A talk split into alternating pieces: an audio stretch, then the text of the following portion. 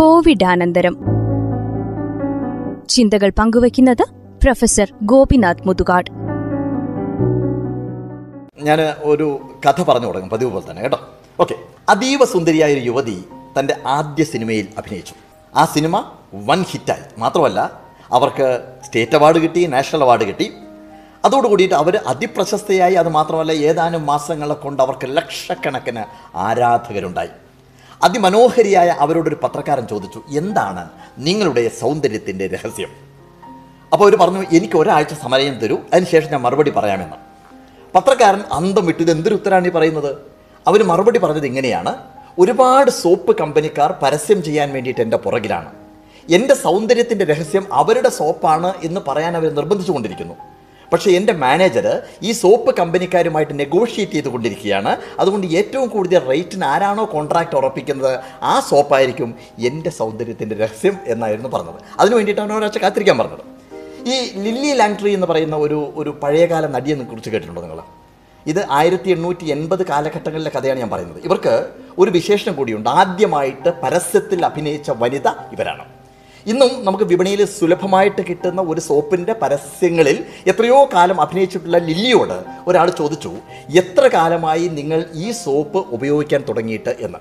അവർ പറഞ്ഞ മറുപടിയാണ് ബഹുരസം.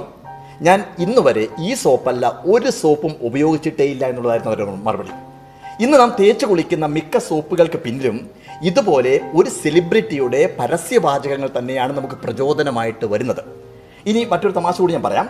നമ്മുടെ മാർക്കറ്റുകളിൽ ലഭ്യമായ ബാത്തിങ് ബാർ എന്ന ലേബലിൽ വരുന്നതൊന്നും തന്നെ സോപ്പ് എന്ന വിഭാഗത്തിൽ ഉൾപ്പെടുത്താൻ നമുക്ക് പറ്റില്ല. ഇതാണ് അതിന്റെ വാസ്തവം.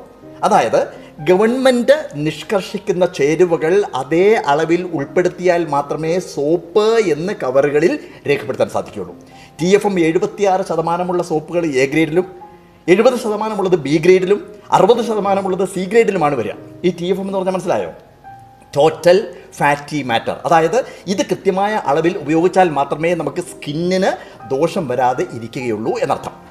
നിങ്ങൾ നോക്കിക്കഴിഞ്ഞാൽ മതി നമ്മുടെ മാർക്കറ്റുകളിൽ കിട്ടുന്ന പല സോപ്പുകളിലും സോപ്പ് എന്ന് രേഖപ്പെടുത്താത്തത് അതുകൊണ്ടാണ്.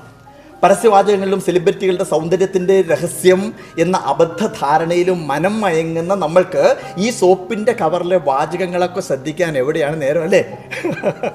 ചുരുക്കത്തിൽ നാം നമ്മുടെ കയ്യിൽ പണം നൽകി സോപ്പ് എന്ന പേരിൽ വാങ്ങുന്ന കടക്കാരൻ സോപ്പ് എന്ന് പറഞ്ഞ് നമുക്ക് തരുന്ന സോപ്പ് എന്ന് കരുതി നമ്മൾ കുളിക്കുന്ന തേച്ച് കുളിക്കുന്ന പലതും സോപ്പല്ല എന്നർത്ഥം. അതാണ് പരസ്യത്തിന്റെ ഇന്ദ്രജാലം.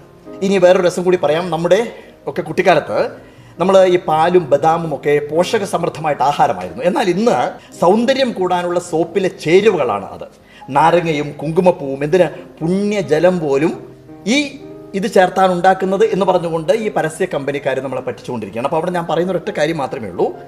പരസ്യത്തിലെ തന്ത്രം എന്താണ് യാഥാർത്ഥ്യം എന്താണ് എന്ന് നമ്മൾ സ്വയം മനസ്സിലാക്കുക. അത് മനസ്സിലാക്കുക മാത്രമാണ് ആദ്യം നമ്മൾ ചെയ്യേണ്ട വഴി. അതിന് നിയമപരമായിട്ടുള്ള നടപടികൾ എടുക്കാനുള്ള സംവിധാനം ഉണ്ട് നമുക്ക്. പക്ഷേ ആദ്യം നമ്മൾ സ്വയം മനസ്സിലാക്കുക പരസ്യത്തിന്റെ തന്ത്രം പരസ്യത്തിന്റെ യാഥാർത്ഥ്യം. ഓക്കെ? ശ്രോതാക്കൾ കേട്ടത് കോവിഡാനന്തരം. ചിന്തകൾ പങ്കുവച്ചത് പ്രൊഫസർ ഗോപിനാഥ് മുതുകാട്.